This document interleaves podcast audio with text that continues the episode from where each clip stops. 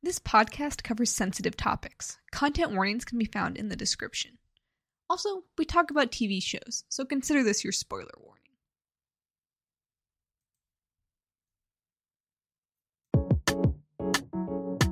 Procedural story.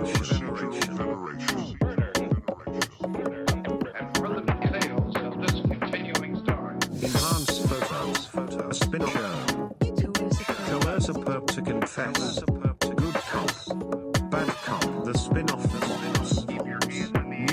Spin-off show. Spin-off show. New spin-off show with procedural veneration. Running the prince. Murder twist. That cop is tough but sexy.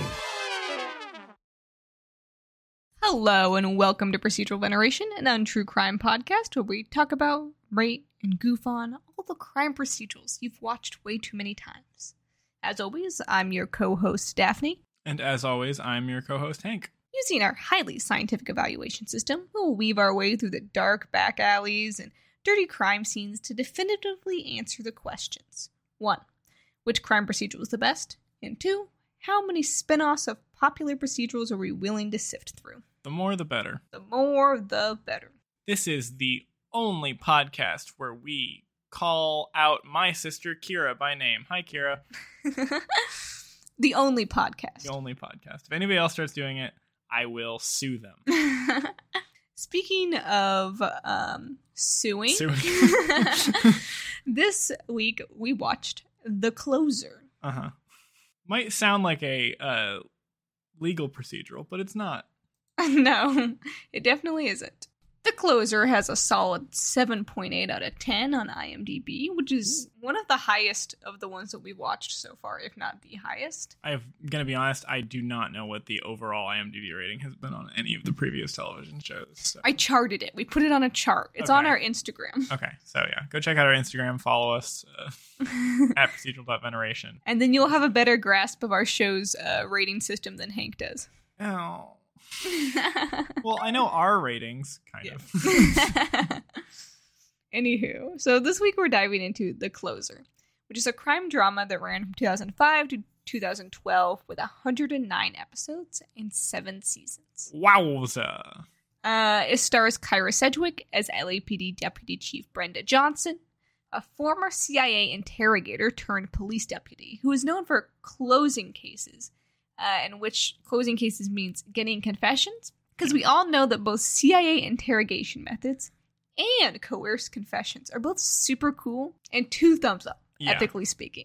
So I, I got I was pretty concerned when I learned that was the premise of this show. It sounded pretty morally wrong. However, it's used in a way that's pretty milk toast. It's not like she's waterboarding people. It's like she's deploying tricks and speculations to catch people up and catch them in lies. So Yeah, still not great.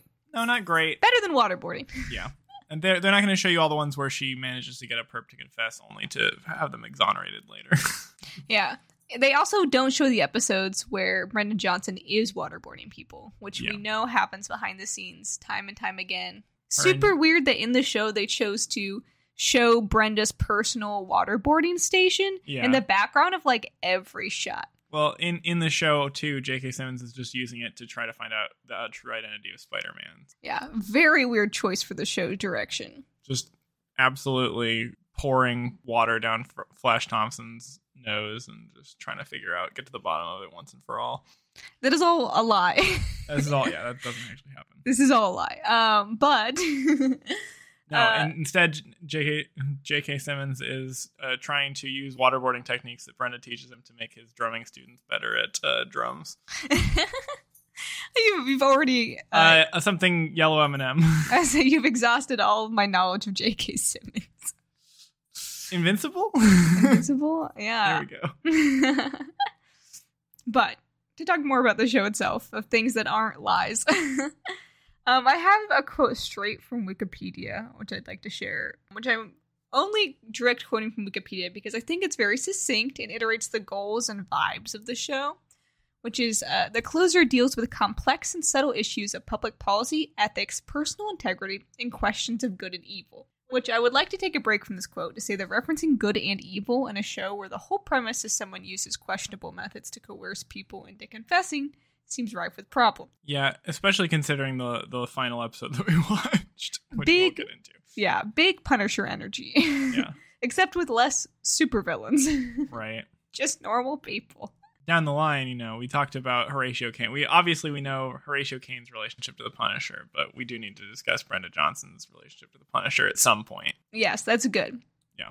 We'll we'll think about that. We'll noodle on that and we can talk about it when we get to the episodes. Okay. But to continue the quote, the rather large character and ensemble explores the human condition, touching on individual faiths, traditional religious influences in the lives and communities of contemporary society, and the breakdown and dysfunction of family systems, work teaming, and government responsibility. This is a very, very deep description. See, that's kind of interesting because I always got the vibe that the uh, show writers for this are from Texas because the character is, I believe, from Texas, and then all of her uh, LA cohort at first don't like her and look down on her, and then we'll tease her about being Texan. I think she's from the South. I don't know if she's explicitly generic from South. Texas. Yeah, I don't know. They mentioned Dallas a lot because there were other characters in, from Dallas in a different episode. I just kind of assumed she was also from Texas based on what some other people were saying. Yeah, I'm not sure. All I know is that she's from the South. Yeah, I don't know, but I thought it was a very deep description for a show that I think is well written, but is maybe not quite as deep as it's describing. I was It- interested to know how you thought uh, that description lived up to the actual reality of the show. Yeah, well, I was going to talk about this in my review, but I can talk about it now. Tonally, this show is very strange, delivered both in terms of acting and in terms of the plots, but it seems to really want to be humorous, sort of like Psych and Castle, taking a normal, normally extremely dramatic genre and really making essentially the, the closest thing to a comedy out of it while still being a drama. But it wasn't very good at that, and the acting wasn't really up to snuff for humorful acting, so. That's sort of sort of my take. I, I don't think the show really figured out what it wanted to be, whether it wanted to be like prestige procedural television or whether it wanted to be lighthearted and funny. Uh, yeah, and we can get into it more later. But so this show is actually renowned for being notable from a cultural impact perspective. So this might, I think we got a hint of this in the episodes we watched. But Deputy Chief Brenda is recognized as a giant step forward as far as representation of women in TV, and particularly crime shows. So I have a quote here from Maddy Dychtwald, who's a Forbes top 50 female futurist. So who knows? She might be getting arrested soon. Oh boy, the cursed list. Yeah, the accursed list. And it's also very unclear what her actual whole deal is. Why she's a top 50 female futurist. That's fine. We're going to use her quote anyway. But she said, We've certainly seen women in powerful positions before, but those women were largely token in a sea of dominant males, and most important, strove to be like the men that surround them. So to translate, Deputy Chief Brenda Johnson is not like other girls. Yeah, really. We're all a bunch of pick me losers. It it just doesn't it doesn't feel that way how television has gone for the last, you know, 14 years since the show's been off the air, right? No, that's not that's not how math works. Anyway, um last 10 years since the show's been off the air, it doesn't feel like she's a standout character who was I mean that groundbreaking, right? I don't know. The show and its success are credited for paving the way for other successful older women led dramas. Um, specifically, like The Good Wife was an example. There was another one that I don't don't remember what it was off the top of my head, but it is generally seems to be accepted that this show was really big for showing that women, specifically older women led shows, could be successes. Right. I can appreciate that. Its success is also credited with putting basic cable channels, in this case TNT, on the map instead of just like the normal ha- powerhouse networks and changing generally how people watch television, which is very crazy in my opinion. That's interesting because I think uh, Monk was on USA before this. Procedural wise, that was pr- very popular, right, and very original. But I, I can understand how perhaps this reached a wider audience, maybe, or a more diverse one at least. Yeah, and specifically, um, the whole idea was that I mean, this show won a lot of awards, like a lot of awards, and so it's crazy that a show that's on essentially like a crappy little network, right? Like who who are they? Um, it's crazy that they. Uh, hey, TNT has Snowpiercer, Daphne. Hey, TNT knows drama, okay? Characters not welcome on. Characters not welcome in TNT. No, but it, it, it at the time it was crazy. It's like, oh, we have this show that's winning a bunch of awards. What is it? ABC, CBS, you know, right, that sort of thing. right, right. And it's like, no, it's just this random underdog TNT, which I thought was Yeah. cool. Obviously, all this is just made up now. Yeah. Uh, Fox must have had some other ones as well yeah. back in the day. Networks don't matter except for their streaming services Right. at this point. Which one are they on? Which one are they on? Which one are they going to be on? yeah. When do I have to download a new app for HBO Max? Yeah. And I will say, it was very annoying. We went to watch these episodes, Oh, yeah. and they were the closer, the entirety of the closer was on HBO Max, right? Soon to be Max. By the time this episode airs, it will be Max. um, Talking about that in back to back episodes now too. yeah.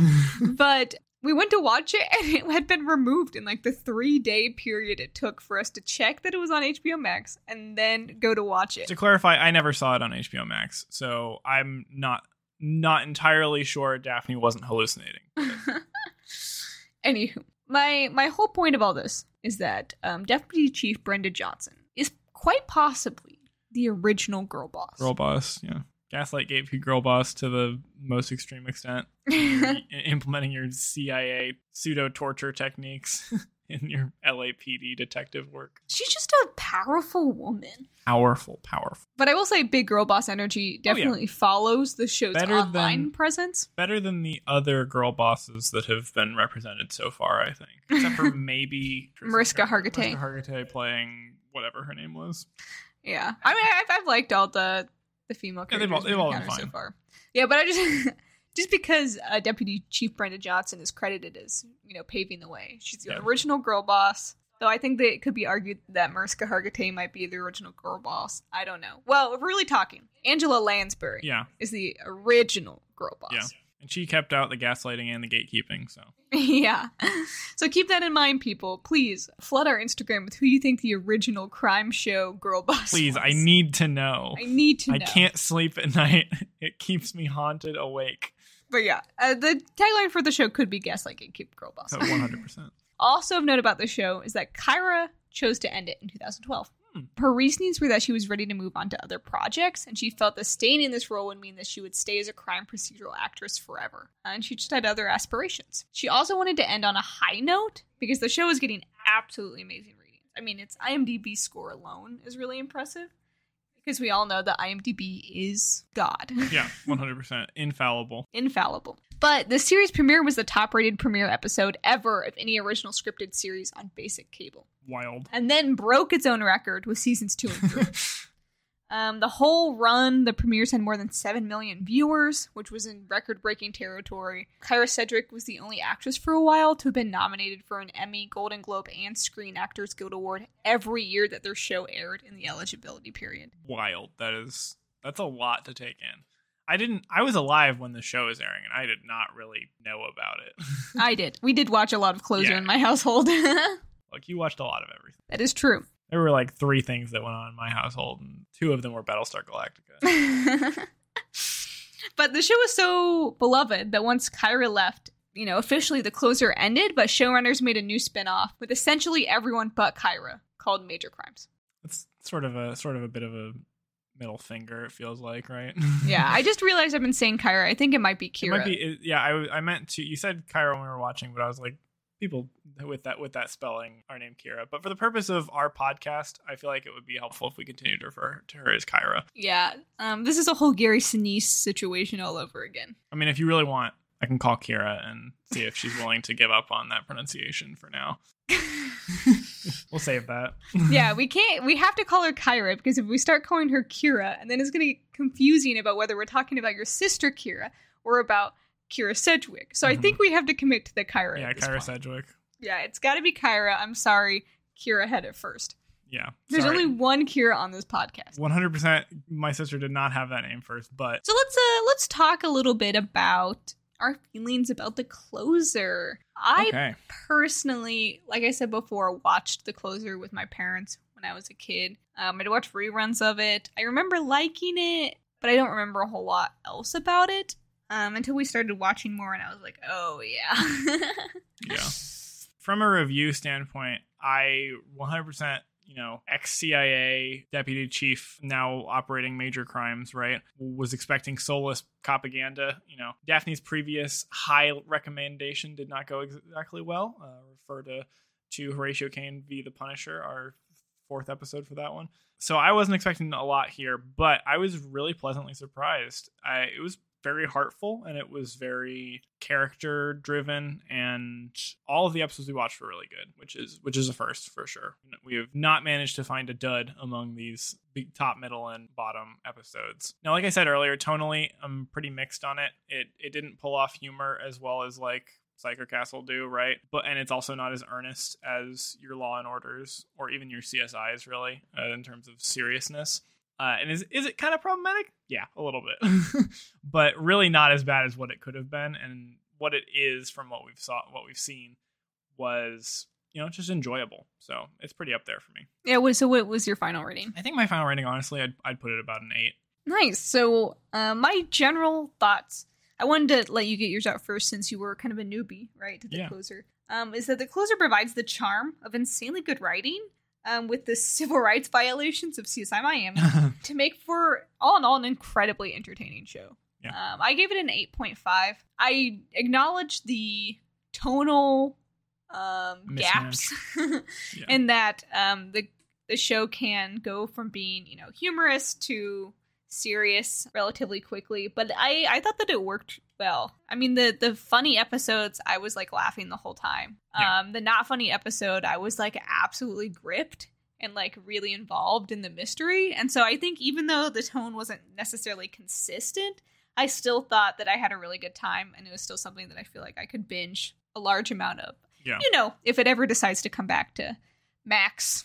Yeah, for sure. I w- I'd say another thing that about this show, if you hadn't told me what the top, middle, and bottom episode were, I wouldn't have gotten either any of them correct. Like one hundred percent. The the middle came off as a bottom episode, the bottom came off as a top episode, and the top came off as a middle episode. But they were all really They good. were all really good. That's just like generally from a quality perspective. That's that's how it came how it shook out, and that if anything had a positive impact on it for me. Sort of the inverse of Columbo, right? yeah. where where the even the bottom episode of the closer can be so good versus even the top episode of Columbo be, being able to be that bad. awesome. Well, let's get into a little bit of a, a trivia. I can't wait to make up from the huge hole I dug myself into from Daphne's stellar performance last week. yeah, and sorry. So, have you um, remembered how many points you have? No, I, Kira it's less than us. you. She didn't go back and listen to every single episode to let us know how many Oh, points God. Hank has. My brother started listening to this podcast, and I forgot to have them start tracking that. so you know, if you're a new listener, this that that doesn't work. This is the seventh episode. Well, maybe people do that. People come okay, in. if you're a new listener, please, let us know how many points that If you like this show and you want to listen back, episodes one, two, five, and seven, I'm gonna need your to- you total this up and comment a bit on the Instagram, please. Yeah, we'll give I'm you five dollars.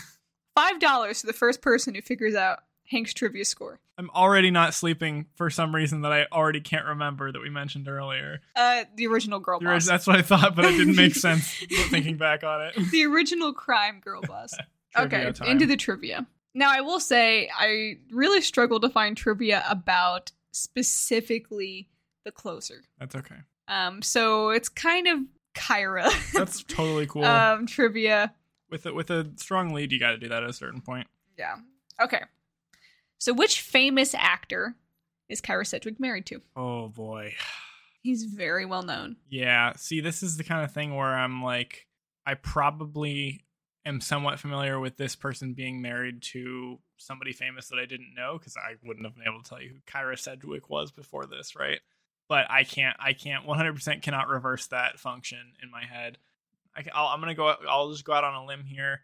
About my parents' age, let's say He was born in 1958. George Clooney. No. Okay.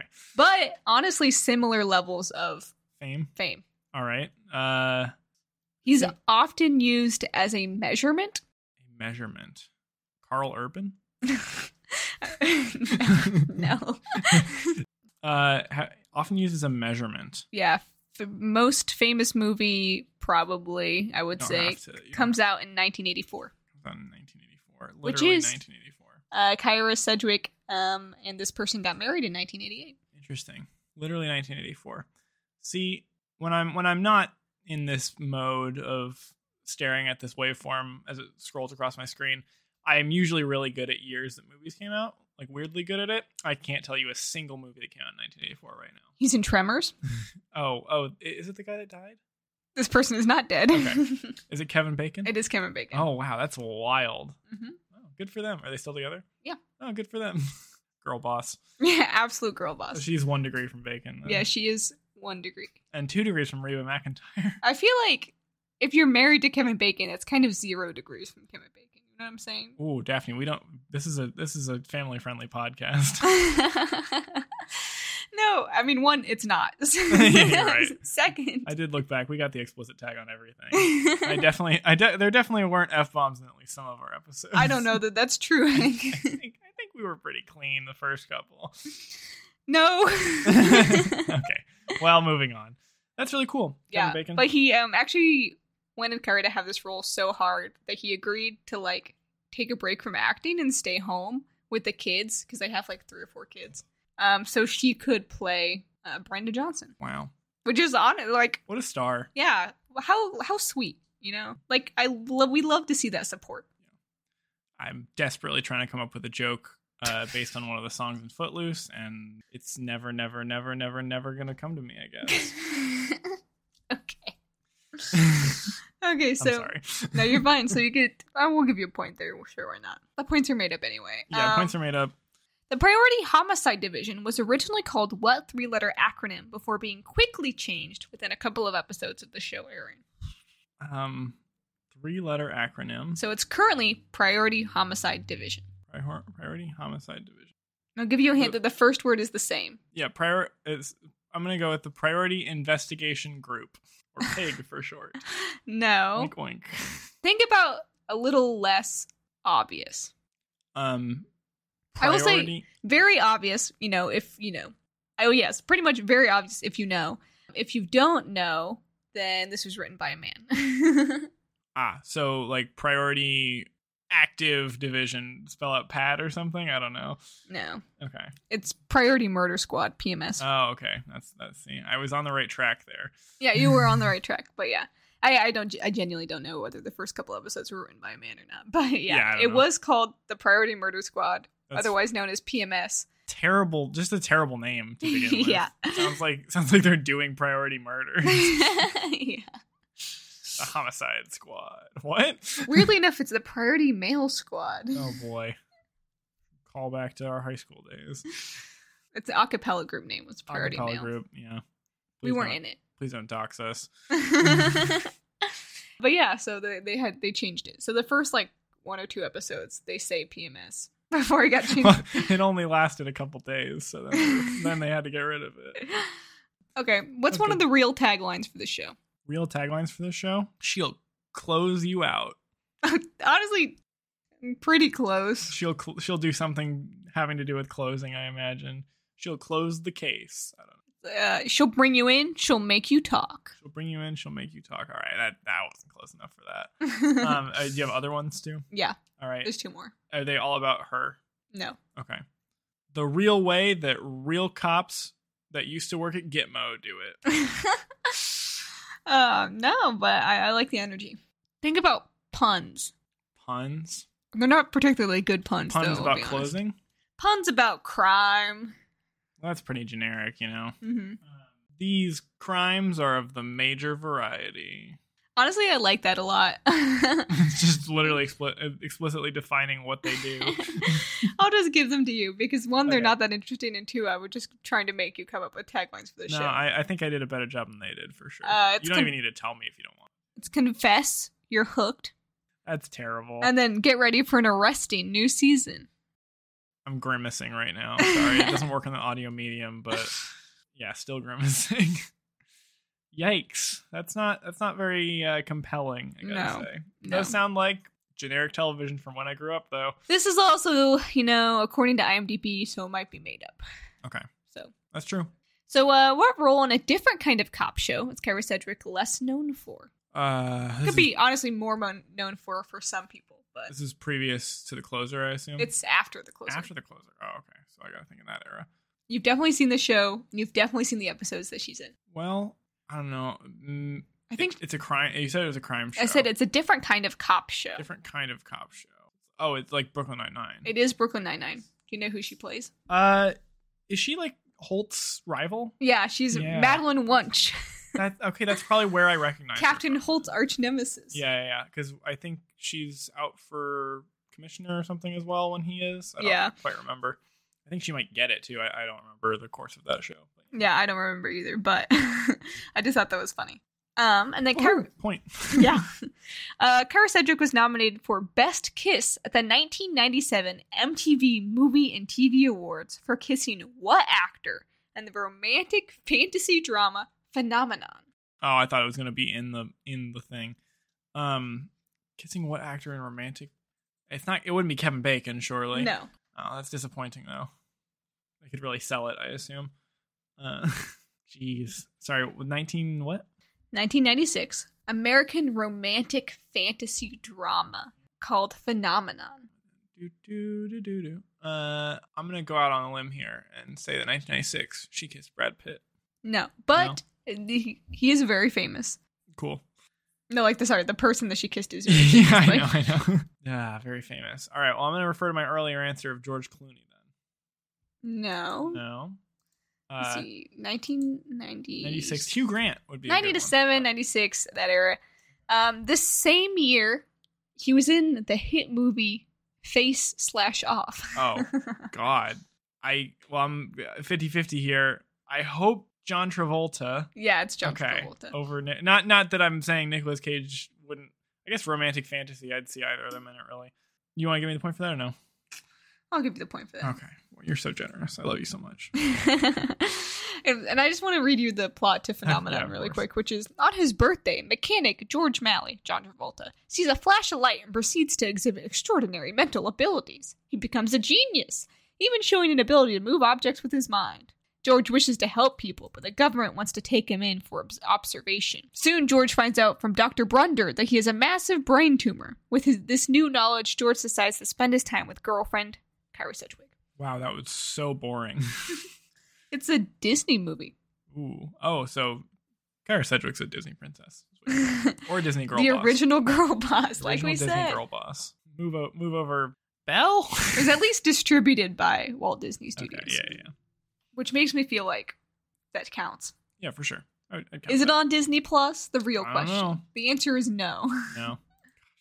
Freaking distribution rights, man. Think of how many more subscribers Disney Plus would have if they had Phenomenon on there. yeah, the hit 1997 movie Phenomenon, Yeah. just starring kisses between Kyra and John. Yeah, Ba- you know, Disney Plus. Obviously, the big the big issue is keeping those those childless folks from uh, subscribing year round or keeping them subscribed year round. I think uh, if they got Phenomenon on there, I'd be subscribed twenty four seven, baby. I'd Yeah. have three accounts. You kidding me? You Got to be able to watch three Phenomenons at once. you could call it a phenomena. A, phen- a, a phenomenon, phenomena. okay, that was stupid. How dare you?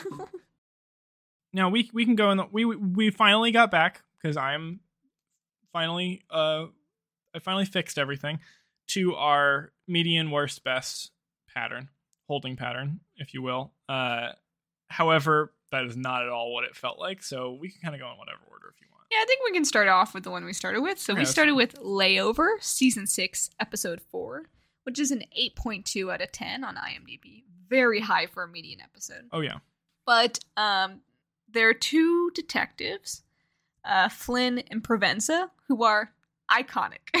Yeah. There's no word for them other than iconic. Though honestly, this show does a really good job because honestly, all the characters are pretty iconic. they're two older gentlemen who are long time on the force and we were exposed to a season one episode where they are they don't really like uh Kyra Sedgwick's character very much but this is a later season episode where they're a bit more comic reliefy yeah. brings them to their their starting sequence their starting sequence where they have picked up two young women and are flirting with them post date and they both go back to individual apartments uh, at which point Provenza vanishes into the bathroom to pop a Viagra, which he does, and then realizes there is a body in the bathtub behind him.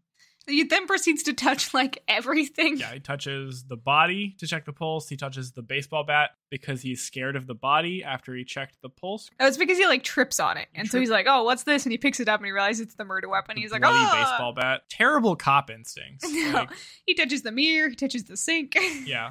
It's very funny. It is supposed to be funny. I can't stress. It It's not supposed supposed to to be be, funny, like, um, oh, look how good this cop is. It's like, God, look how terrible of a cop Provenza. Right. He he's played off for for laughs a lot with being incompetent, which we'll get into in another episode that heavily played into Provenza being incompetent.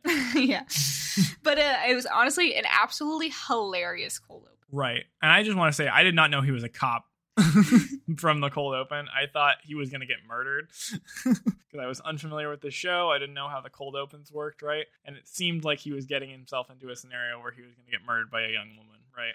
But Yeah. he is a cop, turns out. And Ky- Kyra Sedgwick shows up with a very interesting performance of Boss coming to the scene of two detectives and their young dates. Uh, one, one detective having found a body in the bathroom of their date. Uh, it was just kind of uh, smarmy, I guess. Very, very sarcastic smile the whole time was part of it, but it didn't. I didn't like Deborah Brenda. Brenda, sorry. I didn't like Brenda pick, to begin with because of this performance where she was just like smiling constantly and being very snarky. But I you know, it went on, it was a little bit better. And essentially the episode continues these two women are flight attendants.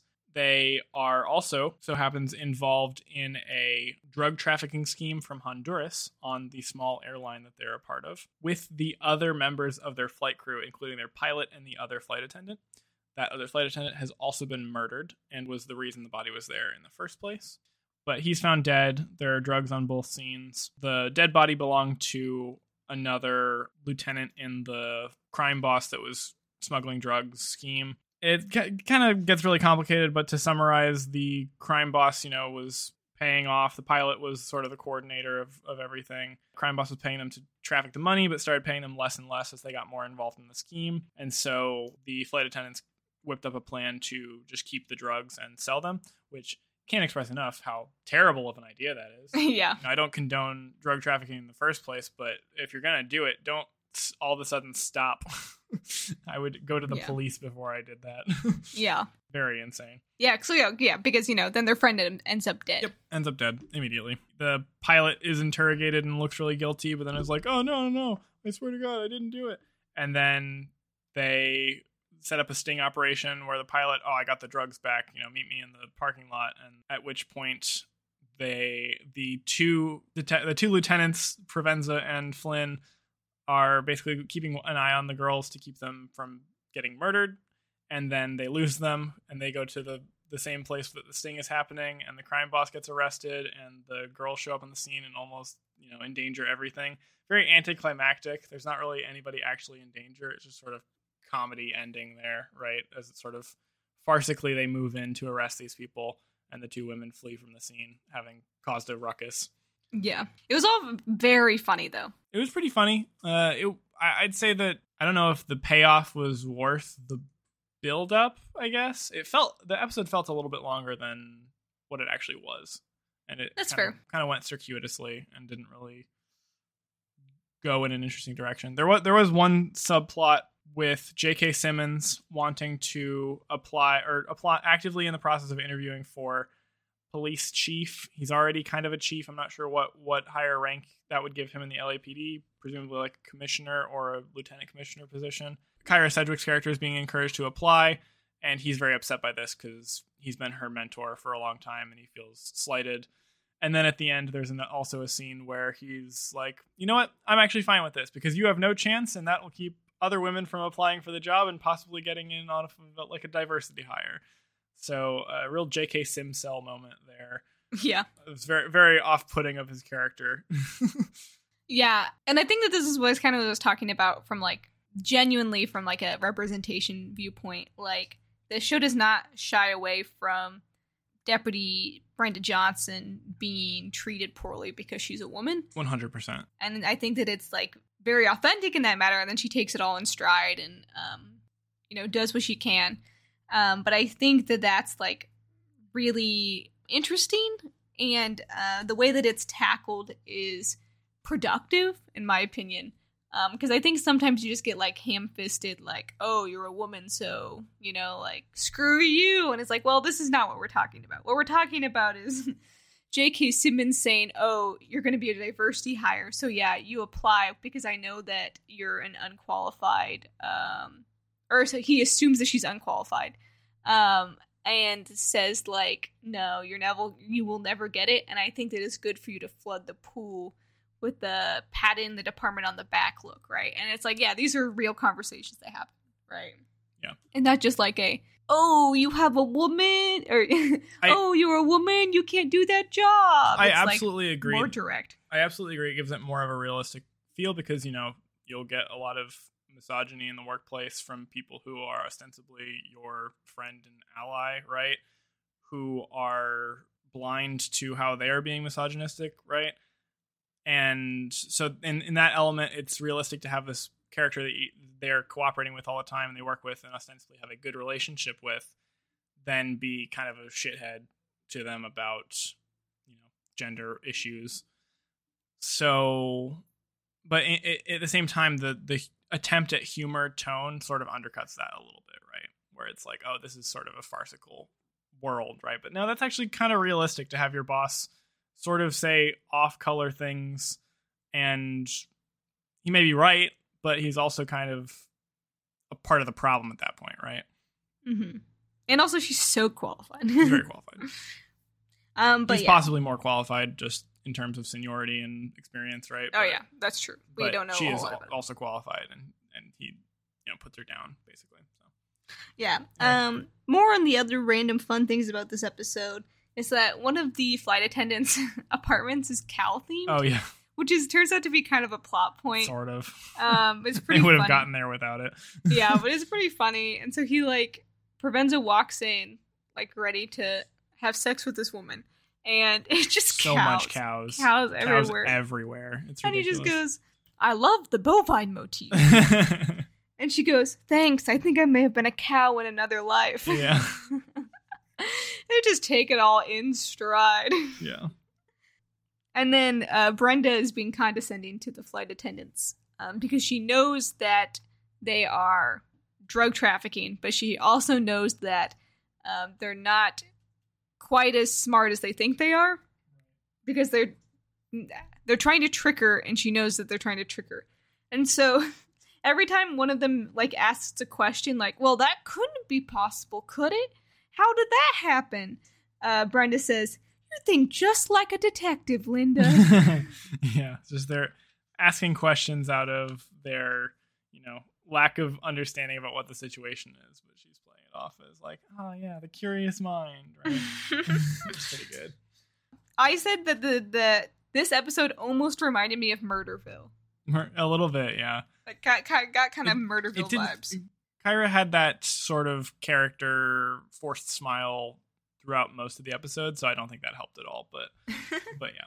This is 100% my least or at least the worst episode out of the ones that we watched. It was neither really compelling from a plot standpoint nor was it particularly successful at a lot of the humor that it went for in my opinion i mean it, it was funny right but it wasn't it didn't feel very intelligent in its humor compared to the last episode for example that we watched I liked it a lot personally. I'm I thought it was really funny. Um, I thought the writing was really strong. Let's move on to the next episode. Okay. All right. Well, this next episode is season one, episode four. Show yourself.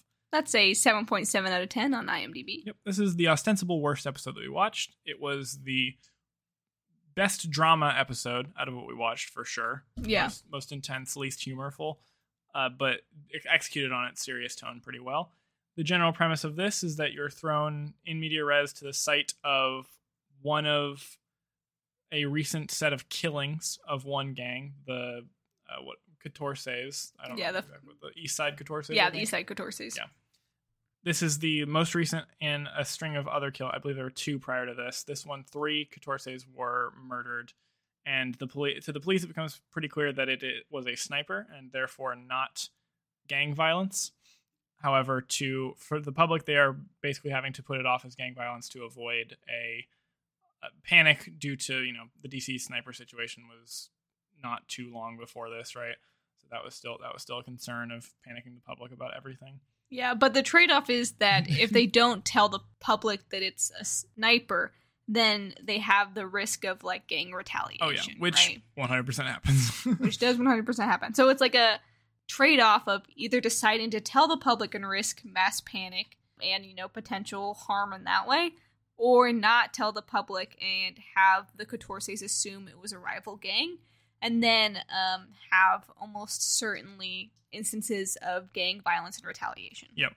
And then the, ano- another important detail is that Sanchez is one of the lieutenants on their major crimes team, and he is a former East Side Catorce.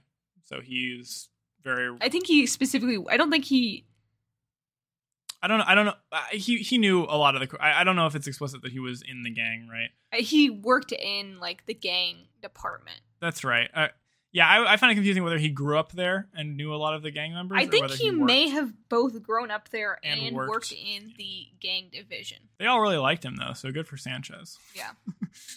anyway, uh, so that's that's important because he's sort of their man on the ground in communicating with everybody, and he pulls in a couple of these gang members in order to communicate with them. At the beginning of the episode, though, uh, Kyra Sedgwick is the only one left at the scene, and a man walks on with a sniper rifle scope and stands where the murder happened and starts looking at rooftops to confirm where the where he thinks the sniper was positioned. Kyra's like, "Hey, what are you doing?" and then he's like, "Ah, you've got yourself a sniper situation. This is not gang violence." And she's like, "Oh, interesting. And how would you know that?" And he says, "Cuz I think my son did it." and his son did in fact do it. Or did he? As the episode progresses, Kyra makes some underhanded Under the table. under the table deals with him, including giving him a list of all Catorces and all known Catorces and their addresses, uh, in order to communicate with him and get information about this man's son, who is the believed killer.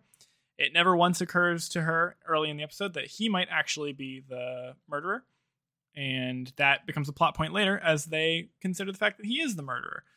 And it sort of goes back and forth whether they believe if the son's actually around or if it's the father for clarity, the son, while he was in the Marine Corps, his wife was murdered by a Catorce like a stray bullet by a situation. stray bullet. Yeah, she was murdered in, in, in by accident because she was checking up on a foster kid in a house where a you know former or a gang associate was murdered, and she got hit by a stray bullet and died. And so he is hunting them down based on a newspaper article that was done about them. He's just going down the list of people he can find from the photo in that newspaper article. Yeah. But the son has been missing for like a year. Yeah. And it's suspected that he's dead. Yes. That he has died by suicide, so he's not even like in the picture in the first place. And so that's where like the main conflict of the episode is the team trying to determine whether the son is even really alive. Yeah. Uh, or if this is all like an elaborate like mental break from the dad. Yeah. Who both are incredibly um, decorated and experienced snipers. So they both definitely have both the um, animosity towards the Catorces and other gang violence, um, and the skills to pull this sort of thing off. One hundred percent. There's Kyra also makes use of her FBI husband at one point to have him follow the uh, the older the the father when she believes that he might be going to go kill another target. I don't know why they let him leave. you know, so so essentially they try to bust the guy at the scene of the next possible crime. However, the sniper's not going there, and so all of a sudden they're at a dead end without lead, leads. Kyra is at the same time following the father at wherever he's going from leaving the station, and he goes to the to a hospital where one of the Catorce's grandmothers is, and this is brought up earlier in the episode. And then Kyra's like, "Oh crap, uh, the sniper's going to kill this gang member when he leaves the hospital." Right? Goes to the top of a building, has a little has a little momentary showdown with, as it's revealed, the son who is the sniper, and the son is about to draw a sidearm from behind his back and shoot her when he is shot out of nowhere by presumably almost certainly his father who killed him for you know almost killing a cop so Yeah. Pretty good episode honestly Yeah, and show yourself is what Kyra screams multiple, Multiple times, times, as yeah. the episode ends, um, to try because she she wants to see um, the father. Yeah, she's like you know not happy with the outcome but the alternative is her dying so i'm not sure Yeah. so a dark episode for sure it just end, the episode just ends after that Uh, cuts the credits. Pretty serious. I, I thought it was pretty successful. The plot Yeah. was interesting. It was a little straightforward. Ultimately, there wasn't a lot to unravel. But after the initial one, where it was like convolutedly woven together, or at least the initial episode, right? I was it was a good refresh, and it made the drama work a bit more to have it sort of be more direct. Yeah, I thought the mystery was very interesting too, and it Yeah. was easy. I think with all these episodes, it was like fun and easy to try to guess where the show was going. Yeah. Um, but not in a way where it's like, oh, this is predictable. Like in a way where it's like, oh, you know, it'd be so cool if they did X, Y, and Z, and then you know they do X, Y, and Z, and you're like, oh, that's so cool. Yeah. with this one in particular, the idea that the father might be the sniper occurs like like I said, occurs to you before it occurs to Brenda, right?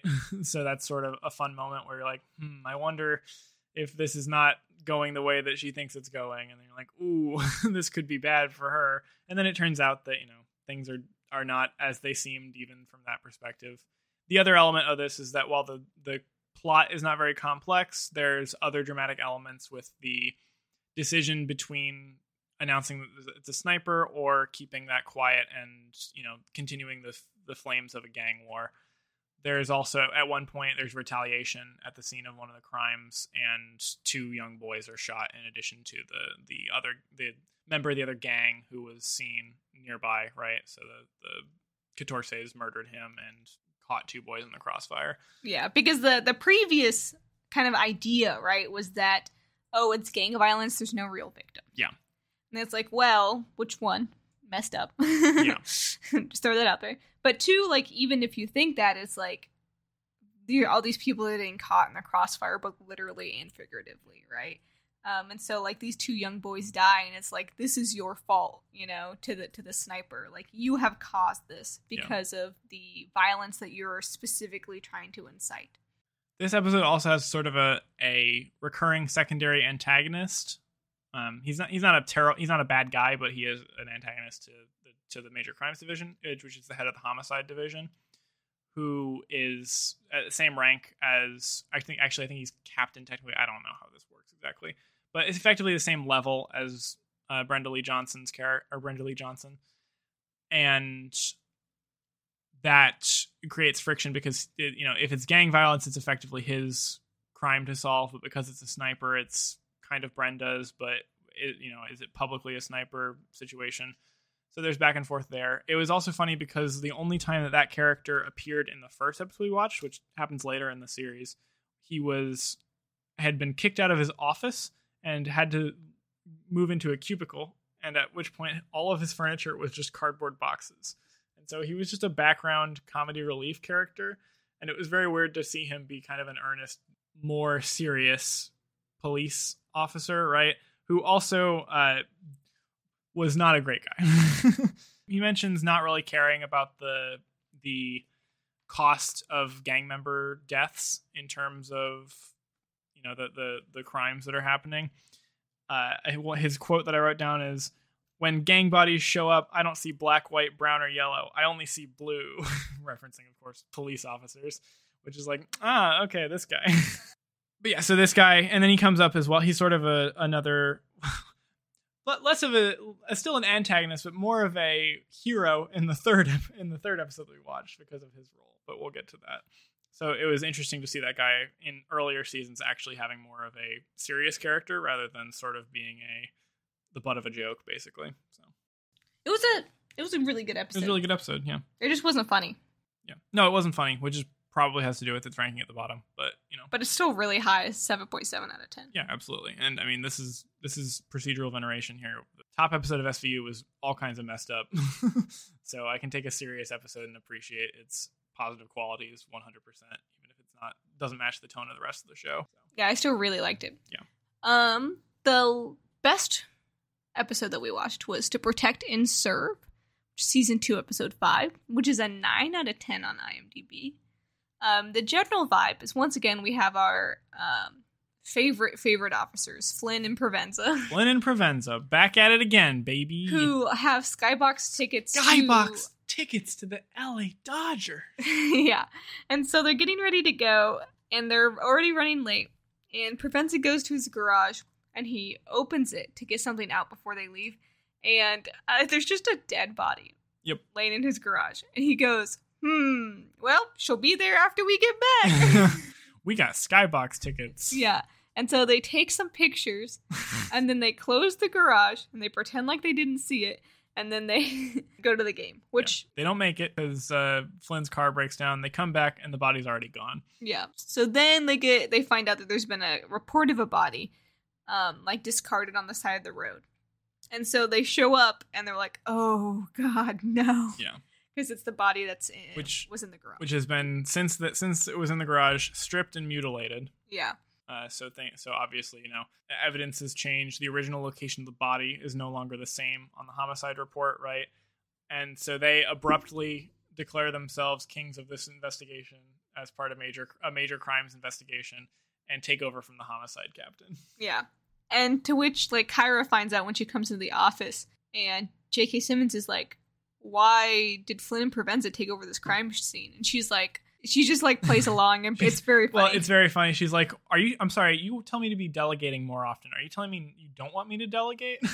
And she's just like taking the little snippets that he gives her about Yeah. the crime scene of like, oh, this is why I would, you know, because she has no clue what's going on. Yeah. Uh, but she's just trying to like save face because it looks bad for her if Flynn and Provenza are just doing random crap uh, without her knowledge. Um, and so then, because of all the shenanigans and because, you know, Flynn and Provenza um, objectively uh, are bad cops and Yeah. should have been fired and should have reported the body. Um, now it's like all of their careers are on the line because they've just kept lying Yeah. over and over again uh, when they really should have stopped in the first place. But they've dug themselves in so deep a hole that they have to, one, give the murder scene back to the other um, homicide team, and then two, solve the case without letting anyone know that they're working it, and also for while keeping the witnesses um, from telling anyone where they found the body. Yeah. Originally. Yeah. So effectively, they they bring in the woman, the dead woman's boyfriend, who admits that he found the body and moved it, but hasn't given the cops much. And then Kyra pulls some shenanigans to convince him that he needs a lawyer. and then he stops talking. And in order to prevent him from talking, because it's still homicide investigating this case and still interrogating him, in order to prevent him from taking any kind of deal where he says that he found it in Provenza's garage, right? He or they one of them calls in a bomb threat. I think Flynn does that actually. Yeah. Calls in a bomb threat and the- then gets the building evacuated, yeah, and that's just enough time for Kyra's I, husband. in in character husband, who is an FBI agent, to announce that this man is wanted for drug trafficking, and therefore this is now a cr- major crimes investigation. Like an FBI investigation yeah so they're able to take control of it uh, as it shakes out the the whole reason for this crime or the the backstory here this woman was a previous tenant of Provenza's Rentals, house that he yeah. rents she was the last tenant she stayed there while she was a surrogate for a sketchy unlicensed surrogate agency that is just run by a, a greasy lawyer the greasy lawyer had hired out her services for a young couple who could not afford traditional surrogacy uh, she was a drug user and a drug mule, which is why she was cut open after she died. Her boyfriend cut her open to get the drugs out. Um, she and her boyfriend had been saving up money, and they'd been deciding that they're going to effectively retire and have finally have a kid. However, she it, it became, clear that she was unable to have children anymore, so she started to obsess over the child that she had as a surrogate, and because it was unlicensed, threatened the couple and said that she would get them or she would get the child through the courts. Because technically it was still her child. Uh, yeah, technically that they they never had a contract because of the lawyer that they went through. So it was her child. They you know, and she had the custody battle would have possibly gone in her favor because she had been to rehab, although they were you know still drug mules. uh, so then the she confronted the husband, and the husband you know tried to turn her into the police while she had drugs in her system. She freaked out, and he accidentally killed her, and then ditched her at the at Her- her old yeah. house that he had, that they had paid for when when she was their surrogate. so which AKA is Provenza's apartment. House, yeah. So then her to summarize again the stuff that happened after her boyfriend found her body, uh, got the extracted the drugs, and then left her uh, in a ditch on Sepulveda Boulevard. yeah. as is brought up multiple times because Kyra does not know the name of it. Yeah, it's. I think it was a really strong episode. it was really good. It's really interesting. Um, I mean, a lot of immoral blackmail going on. The acting from the husband on the uh, who was you know the the murderer, although he I think he was charged for manslaughter, was not good, and it was very clear that he was bad, although he had no real reason to be so evil looking to begin with, right? Or you know distraught. yeah, So that that was one one thing that was a little disappointing. I was like, oh, it's him. You know, you can tell this guy is over overdoing it a little bit in this performance. yeah. I just wanted to also use this as an opportunity to have a PSA about unlicensed surrogacy. Just don't do it. Very, it's very dangerous. Very dangerous. Very sketchy. There- like so I know in a lot of states you can get contracts even if you're not like doing a full surrogacy agency thing, right? So And I get the surrogacy agencies can also be messed up. oh yeah, for sure. But like when you just have like some random person be a surrogate for you, it just has so many potential avenues for like terrible things to happen and you're just so much more protected if you either one go through an actual surrogacy um, establishment or like at least very least have like a lawyer Yeah. um, drop some documents because like there's so many horror stories on like reddit and stuff of like people doing like back alley surrogacy yeah. and like then not actually getting to keep their kids like the, contractless sibling surrogacy is very Oh, yeah. common, right? And then that's messed up yeah, it's messed up. And you know, I I I assume one thing that goes into surrogacy agencies is you know insurance for yeah even like therapy, right? If there is because I mean pregnancy can be a huge mental strain for yeah and physical and fi- huge mental physical but like especially if you are separated from your child in some cases right? And so it's uh, definitely good to have safety nets to handle those situations. Yeah and also like surrogacy um, agencies don't let you be a surrogate if you haven't had a child before. So like you've gone through the process. Yeah. it's like you, can, you know your body can handle it and stuff like that. Yeah. and so it's just like Yeah. unlicensed surrogacy is such a It's can of worms and it's not worth it. I'm sorry. And also if your husband says hey i'd love to do uh, some surrogacy i'm gonna fuck your sister. Yeah that's another yeah. I- that's a red flag. Oh boy. Anyway.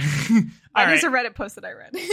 I hope some of our audience needs to hear that, but who knows? Uh, anyway, but yeah, another thing about this episode at the end, essentially all of the team has been putting their jobs on the line to keep Flynn and Provenza out of jail, and and I guess at a certain point themselves, uh, Yeah. because they have all become accessory after the fact, as Kyra Sedgwick points out open early on, uh, and so at the end, uh, Brenda just extorts them for about eight thousand dollars worth of stuff altogether uh, from individuals at the team, including like a MacBook and then box seats for one other detective and his son. yeah. uh, very wild, uh, a little uncomfortable. I think this is sort of payoff for Flynn and Provenza being total jerks to her for the first And incompetent. and incompetent. But like in the they were nasty behind her back a lot in Show Yourself, the the episode from the first season that we watched.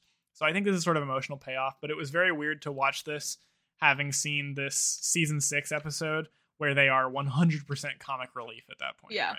And it's like it's not very funny to see these guys have to shill out uh eight thousand dollars of of random crap for their coworkers who Yeah. all just committed crimes to keep them out of jail.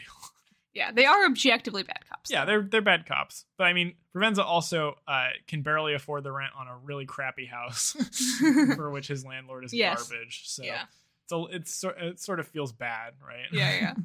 And I think that's the other thing about the show is it makes you really like all the characters. Yeah, it does. Even even Flynn and Provenza who, being jerks, right? Yeah. Like they're they still they're they're still not bad people, right? I mean, they are clearly from what they did. Yeah. but nine times out of ten, they're not bad people. All right. Well, that wraps up our thoughts on the episodes. Let's get into minigame number two. Medium number two, while we noodle on those conclusions. Go ahead. Yes. Uh, this is a game I like to call Zootopia or the Oh. Closer. Uh, I have boy. five quotes here. Um, each one is a quote either from Zootopia or from the Closer, and it's up to you to guess.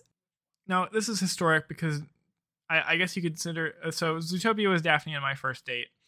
Um, and- Was it? Yeah, it was. That's crazy. I don't Yeah. remember that. and our first real date. And then I told Daphne that we were going to go see a furry documentary. well, actually, I told her that we were going to see, go see a documentary, and then in the car, she was like, "Is it a documentary about furries?" And I was like, "Yes, yes, it is." Anyway, it's uh, funny and- that I have no recollection of this. And since we watched the closer episodes yesterday, I guess you could consider that our most recent date. So we're really bookending our relationship. Yeah. we'll, we'll be divorcing right. yeah, I was after about to this say episode. now we're gonna divorce over this uh, game specific. All right, tie a bow on this relationship so I can get out of here. the first quote is, "It's called a hustle, sweetheart." Uh, that is Zootopia. It is Zootopia. I didn't know who says it. Is it's uh I almost said Michael J. Fox. Uh, his name Nick Jason Wilde. Bateman, the the Fox. Boy, Yeah, the right? Fox guy. It's the Fox guy. Okay. I can like see him saying that. Um, I have not seen Zootopia since it came out in, Yeah. in 2016. To be clear. Next quote. It's not my cat. It just lives with me and eats at my house. well, that that can't be Zootopia. That doesn't make any sense. I hope so. Closer. Yeah, it is a closer. Okay. I was hoping to trick you. Yeah, that would be that would be really questionable from a Zootopia perspective. All right, two two for two. Let's go. Um, this is a conversation. Person one. Did you even ask to see his badge? No, I didn't. Then how could you have been so certain that he was an actual detective? You knew my mission statement.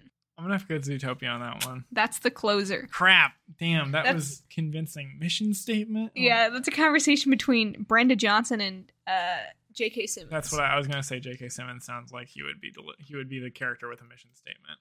He's also in Zootopia. That's He's true. the- He's the lion mayor. And lion? Right? I think so. Yeah. We may be evolved, but deep down, we are still animals. That's Zootopia. That is Zootopia. Okay. And You then the last one. me, but- Oh, you're naked. For sure. We're a naturalist club. Born Naturalist Club is that what? We're a naturalist We're club. a naturalist. See, that doesn't really make sense from a Zo- Zootopia perspective, which makes me think it's some gag that I'm forgetting. But I don't really remember anything like that. I like it, it's like vague. I, I could conjure something in my head. I'm not sure that's just. So I'm gonna go with uh, the closer on that one. That is Zootopia. they have There- a whole sorry. they have the whole scene where they're doing like naked yoga or whatever. I don't really In remember Zootopia? that. I was trying to remember what type of animal said that. This is yaks. I don't Yeah, know. okay. no, like Y A X. No, I know. cool, cool. That's like the name, so I Oh, don't know the who name. that is. But yeah, I assume a yak. yeah, I guess I, that's that's funny because I can like vaguely conjure that, but I cannot tell you where in the movie that. it's like right at the right when she gets to Zootopia. Oh, weird. Then she like runs into these bunch of animals doing naked yoga, and she's like, "Oh, you're naked." it's a really weird scene. Don't scene. wear pants, Judy. a weird, uncomfortable scene. Trust me, we- we've all been on Tumblr. We know that you don't wear pants, Judy. Now you say that, I swear to God, Judy Hopps. I don't think Judy Hopps wears pants. We're looking it up. Judy Hopps 100% wears pants. She does? Maybe I'm, I'm just thinking of other animal stuff. You're right. A, cop out. Yeah. Oh my God, does she wear pants? Oh no, that's that's a that's a high up result that I did not want to see from Jesus from Know Your Meme, the meme of Yif Judy Hopps Yif Hunter.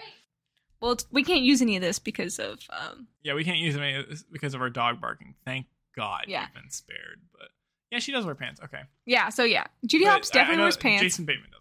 The fox, Yeah. the fox wears pants. No, he doesn't. I'm literally looking at a picture of them both wearing pants right now.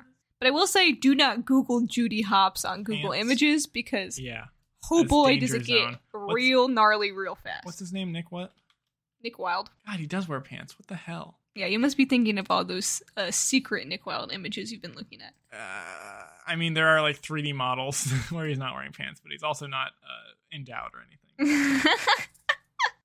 all right, that's that's all right. Well, all right. Time to Daphne, close that tab. six for me on this on this trivia altogether, or on this you know on the game show side of things. I've gotten six this episode, so I'm feeling pretty good about that. I'm, I'm glad. Yeah, and I've only slightly scarred my brain with those Zootopia images. Yeah. Are you ready to transition into our third mini game? Oh, third mini. Oh, we got we got a third one. Okay, let's do this. Yeah. Uh, it's a classic two truths, one lie. Okay. Episode oh, okay. description. Awesome. You have the right to remain jolly. A Christmas village Santa is killed in a zipline accident, and the village's other Santa comes under suspicion. Meanwhile, Brenda's lawyer informs her that his retainer has run out and she needs to pay him 25 grand. Oh no, his retainer? They can, they can be really expensive. Dial M for Provenza. Carjackers compromise Priority Homicide's successful murder for hire sting operation when they make off with Lieutenant Provenza's car containing all the compiled evidence. And a Cat got the tongue. Kitty is found eating the face of a young woman's poisoned body in a recently fumigated house. Pope demands Brenda put down Kitty to retrieve the evidence before it is too late. Those all sound made up as hell. Um, now, Provenza's car showed up in both of the two Provenza centric episodes that we watched.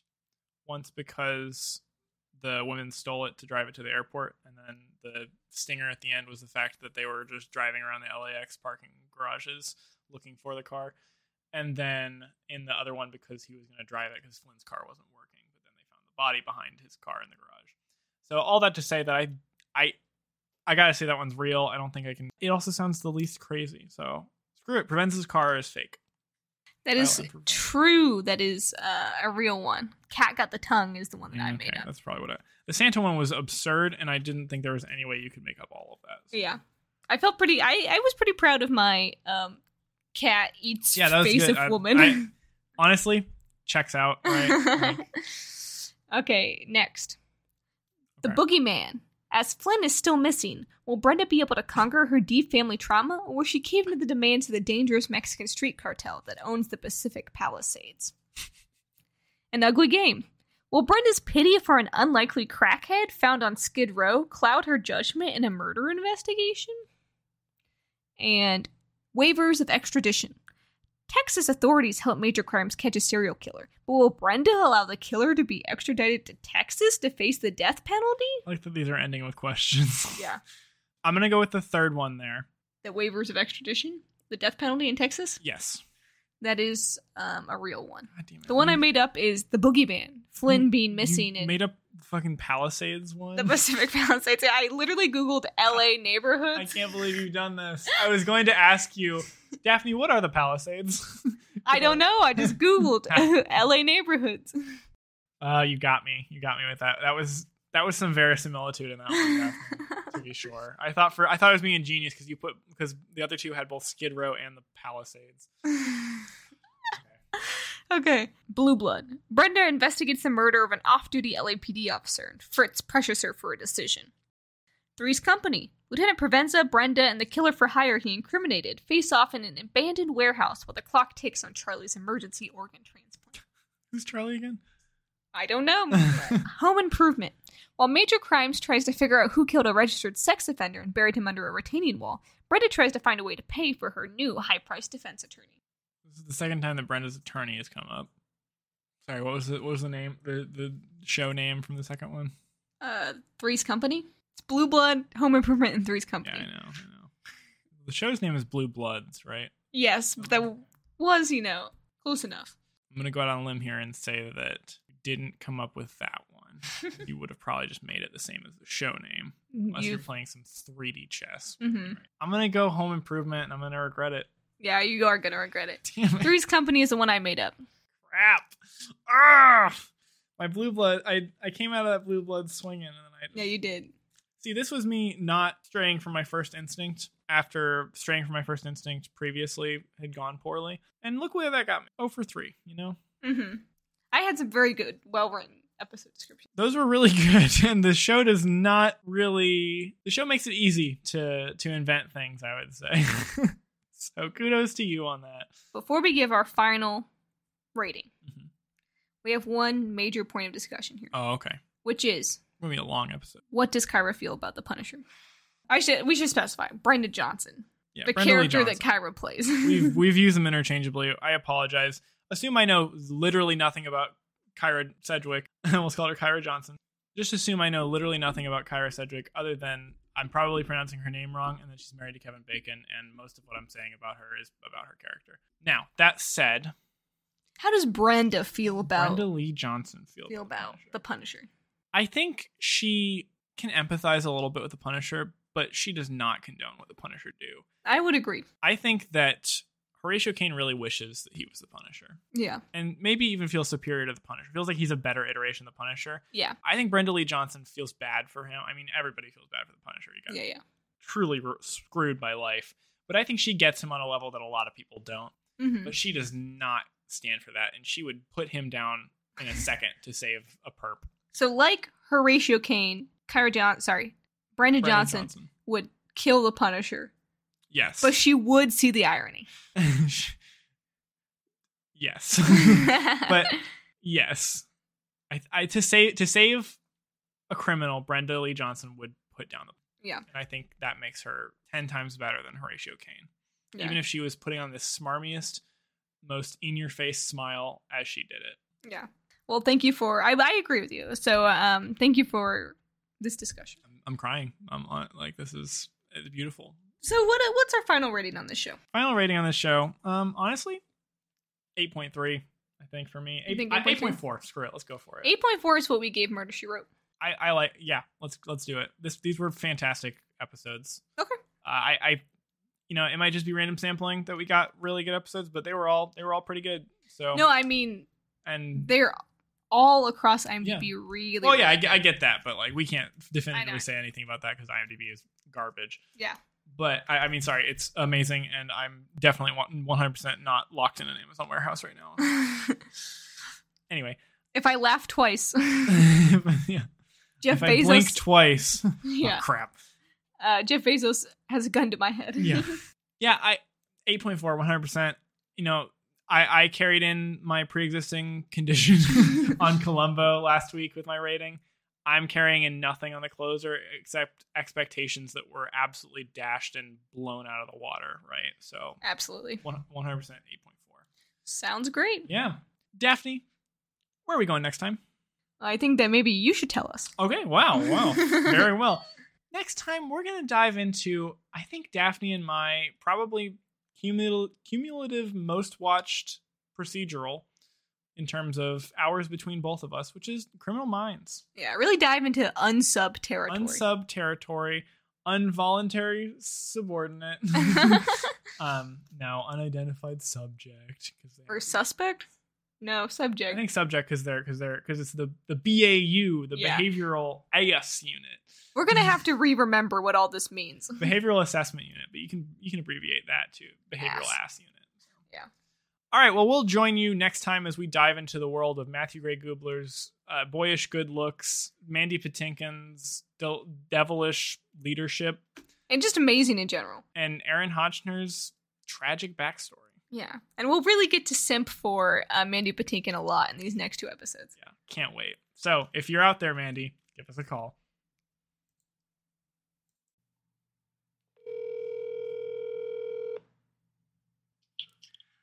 You good? Hello. Hey. Yep. All right. Thank you so much for for accepting this call. Um, I'm recording right now. I have some really bad news about What? our most recent episode. So, star of the closer, Kira Sedgwick, does pronounce her name Kira, despite it being spelled K Y R A. It's very unfortunate. Um, so, we were kind of hoping that maybe we could get you to uh, change your name or pronounce it differently. How would you feel about Kyra, or maybe even like a Kiara or something? Um. Well, I've gone one years as Kira. I'm not sure. Well, you know what? Actually, no. I do respond to Kyra because every time I go to the doctor, that's how they call me back. Okay, that's really that's really good news. I'm really glad. I'll, I'll get the paperwork ready. Uh, we'll get that changed up real quick. Okay. As far as my insurance company and my doctors and everybody who has ever read my name is concerned, my name already is Kyra. So yeah, I guess that's cool.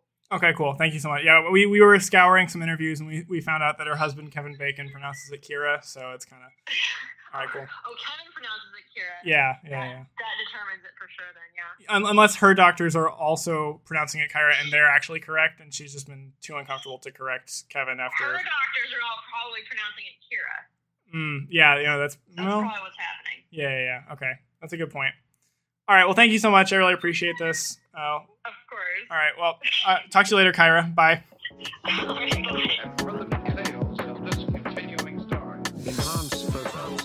This has been Procedural Veneration.